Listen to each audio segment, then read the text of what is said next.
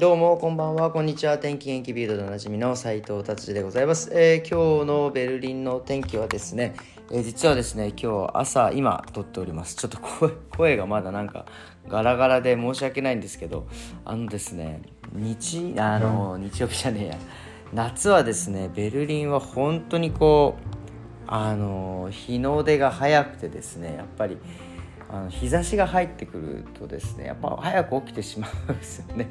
でもなんだろうもう一回起きてしまうとですねもうちょっと二度寝がなんかこうできないのでもうなんかそのまま起きてですねちょっとラジオを撮ろうということになりましてですね、えー、今ラジオを撮っておる次第でございます。えーとですね今天気はねすごいいいですね。今日も最高気温気温が26度でですね今もうすでに17度でですね。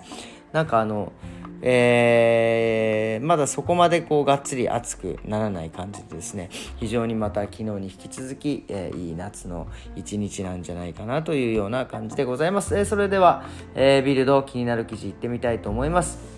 えそのね天気というか暑さの、え記事でございます。ねえー、公衆衛生局っていうのがあるんですね。ドイツはね、はい、日本でもありますよね、えー、暑さのせいでですね結構、えー、働いてる人作業する人たち特にそのバウアウバイタ労働労働なんていうんですか、えー、体を動かしてね働いてる人たちのですね、えー、暑さのせいでですねもう集中力とか体力が落ちているということを呼びかけていてですね、えー、暑い時は南国の働き方を学ぶべきやったとしてですね、えーまあ、早起きして朝涼しい時にですね、えー、しっかり集中して働いてでまあ、え、お昼ぐらいに昼寝をしなさいというようなことをですね、え、推奨しているみたいですね、え、でやっぱりね暑いとですねまああ効率が悪くなってですねまああのなんていうんですか体力ももあのもちろん奪われますからね。で夜も暑かったらね、まあ、夜はねドイツまた涼しいからですけど夜ね暑いともう本当にまたさらに寝れなくなって睡眠不足になってさらに集中力が落ちるということでですね。え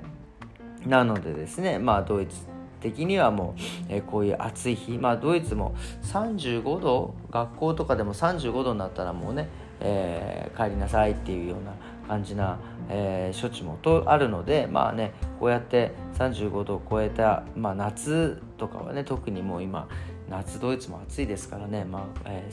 ー、1時間1時間まあだから10分とか15分でもいいって言いますけどね昼間昼寝ね。まあだからそれぐらいの昼寝はですね、えー、した方がいいんじゃないかなというふうにね僕も、えー、思っております。はい。まあね昼寝ねそう。なんかあんまり昼寝って僕あの慣れてないんでなんか昼寝しようと思うと結構がっつりいっちゃって逆に夜寝れなくなるんじゃないかみたいなね、えー、こともあるんでねちょっと15分ぐらい寝るなんか練習とかえしたいなって 思います。はいじゃあ次の記事いってみたいと思います。次ですね。これもすごいですね、えー、太平洋でですねまあ結構皆さんやるんですけどこうヨットでですね、えー、この人はどこから、えー、飛んだのかな、えー、アメリカのですね、えー、カリフォルニア、え、のなんか島からですね、え、船を出発させて、え、太平洋を横断するというようなね、えー、ことで出発したんですけど、えー、彼はですね51歳でですねえー、愛犬の、えー、ベラさんっていう、えー、お犬さんとですね一緒に海を渡っていこうというような感じだったんですがまあね、えー、出港してしばらくしてすぐ2週間後にすぐにですね嵐に巻き込まれてしまってですねまあボートのその機械とかその電子機器が全部ね壊れてしまってですね、えー、結構行方不明になってしまって太平洋をですねずっと漂流してたみたいです。まあ、えー、結果ね、えーと、見つかってですね救出されたんですが、えー、やっぱりね、まあ、もちろんこのね船を、えー、船でこうえー、太平洋を渡るぐらいですからいろんなね知識はあってですねまあ、えー、暑さをしのいだり、えー、雨をね、えしのいでその雨を、え飲み水にしたりとかですねまあ、えお夜はですね夜はじゃねえか。昼か。分かんないけどマグロを捕まえてですね、えー、まあそれを彼と、まあ、お犬さんと一緒に食べてたというふうなねことで。でで何がね一番その結果的にですね、えー、この人たちが、まあ、2週間えー、生きられたかっていうとですねやっぱりえー、この男性もその彼もですね、まあ、犬のおかげで命が救われたというふうに何、えー、て言うんですか結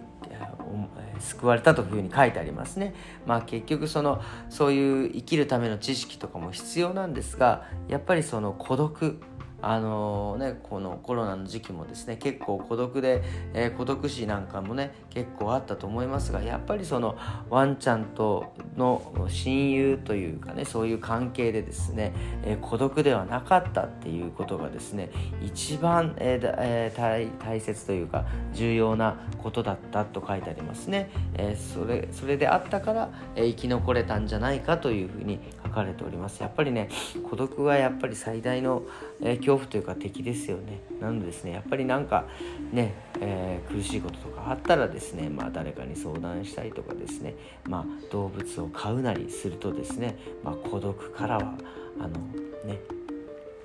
避けられる逃げられる、えー、ということの記事でした。はいということで次行ってみたいと思います。次はですね昨日もなんかそのなんか何でしたっけ？えー、あれなんだっけ？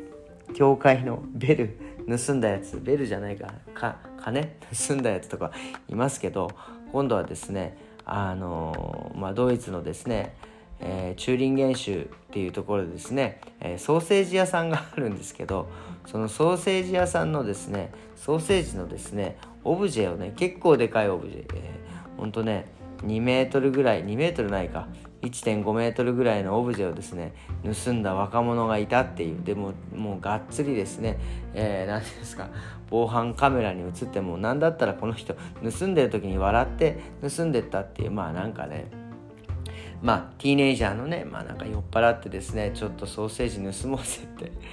まあ、なったんでしょうかね。まあでまあ彼はね、えーえー、その青年というかそのティーネイジャーの彼はですねまあ何て言うんですか、まあ、酔っ払ってやってしまったみたいなことを書かれておりますで結局その、えー、盗まれた人はですねその SNS でですねまあもちろん警察に通報したし SNS でもうとにかくそのなんか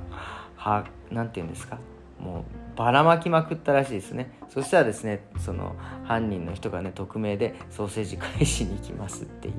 ねことでですねまあ月曜日に月曜日というか日曜日に多分盗んで月早いですよね。日曜日に盗んで月曜日に拡散しても月曜日に返しに来るっていう。まあねそう返しに来ていただいてですね。まあえー、まあまあその盗まれた方はですね、まあ、謝罪を受け入れたけど、まあ、窃盗とですね、まあ、器物破損っていうことに関してはまだこれから、えー、か？訴えるか訴えないかっていうのはこれからというようなことになっておりますね。まあ、若気の至りとはいえねやっぱりこういう人のものをですねやっぱ盗んじゃいけないですよ。はいあのぜひともね反省してくださいえ僕のいつもあの心に刻んでいるですねまず反省して反省して思考して、えー、練習して反省して思考して練習。まあこれまあこれはねまた今度いつかお話ししたいなと思いますが。まあざっくり言うと常にね自分の行動を反省してですね、えー、それについて考えてどういうふうにしたらよくなるかっていうのを考えてその考えたことを、まあ、実社会にね社会でなんか練習っていうかね、えー、実践してですねでそれでまた失敗したら反省してでそれの繰り返しっていうことをですね、えー、していただければいいんじゃないかなって。急になんかすごい真面目な話になっちゃいましたけど。はいということでですね、えー、ビルドこんな感じで終わりにしたいと思います。でね今日ね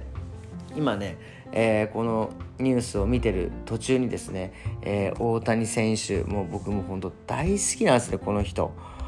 こんなもう何昨日も言ったけどその体格にも恵まれ、えー、自分のその野球好きでストイックに、えー、野球をね探求する、えー、もうねそして真面目でまあねイケメンってもうこれもこんな完璧な人いないですよね。っていう彼がですね35号を打ちましたね。すごいですね、えー、今ヤンキースとやってるんですがヤンキー戦、でですね昨日と今日と本当連発したっていうことですね。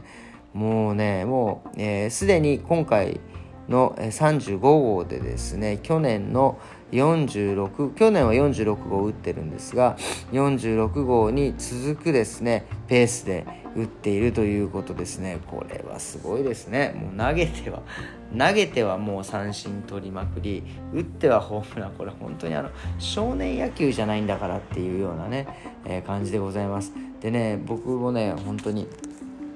もう彼のねなんかストイックさとかあとはですねもうなんか睡眠とかお風呂はめちゃくちゃこだわってるっていうね、まあ、睡睡眠はねなんか結構言われてますよね。10時間寝てるとか。でさらにそっから昼寝するって。まあでもそれぐらい、まあ、あの体をですね、えー、もう今100え190 190ぐらいで体重がもう100キロ超えてるんですよね。でまあそういうね筋肉とかをですね維持するにはやっぱたくさんのタンパク質取らなきゃいけないしお肉とか取らなきゃいけないんですよね。そうするとですねやっぱりその消化するんですね。やっぱり人間あのエネルギーがかかるんですよね。人間というかもう哺乳類動物ですよね。でその溜めた力で一気に爆発させるっていうことがだからこういうアスリートの人たちは本当に寝ないと多分ダメなんでしょうね。あのライオンとかチータとかもそうです。ああいう肉食の、えー、哺乳類っていうのはもう肉をバンバン食って昼間ほとんど寝てますからね。で寝て自分が動く時にとんでもない瞬発力を出してガブッとまた食べるというね。なんかそういう風にあの体がねなっているのでやっぱこれはね本当に何だろうな。理にかなってるっていうことですよね。でもちろんその多分食事なんかは管理栄養士さんとかがねついているんだろうしまああのアメリカに行ってからは結構自炊だとかってねなんか、えー、記事を読んだことがありますしまあその卵とかもねタンパク質を食べてあの取って朝からオムレツ食べてみたりとかですねそういう風にしてですねこう本当に食事にも気をつけ睡眠にも気をつけもうもうほとんど酒も飲まないし、まあ、夜もねそのなんか食も寝るからあの食事に行きませんみたいな断ったりとかね。もうなんかその辺のやっぱそのストイックさ意志の強さっていうのはねもうこの大谷翔平さん29歳でしたっけ？30歳でしたっけ？もうねすごいですね。スーパーヒーローですよ、うん、こういう人がやっぱりいらっしゃるとこうなんだろうな。あのあれですよね。元気をもらえますよね。あのもうさすがにもうここまで来ると大谷翔平さんみたいになりたいみたいなねまあ若い子たちはねいるのかもしれないけどもうちょっとすごすぎてちょっと驚愕な感じでございます。これからもですねほんとぜひバンバン打ってですねえっ、ー、と僕あのね毎日のこのなんかスポーツニュースを見るね楽しみをねどんどん増やしていただければすいません自分勝手で。ということでですね遠くから応援していますということでございます。えー、ということでですね今日はこんな感じでですね終わりにしていこうかなと思います。もうね10分超えちゃいました。ということで、えー、今日も一日皆様頑張ってくださいませ。ということで、えー、それではまた明日。さようなら。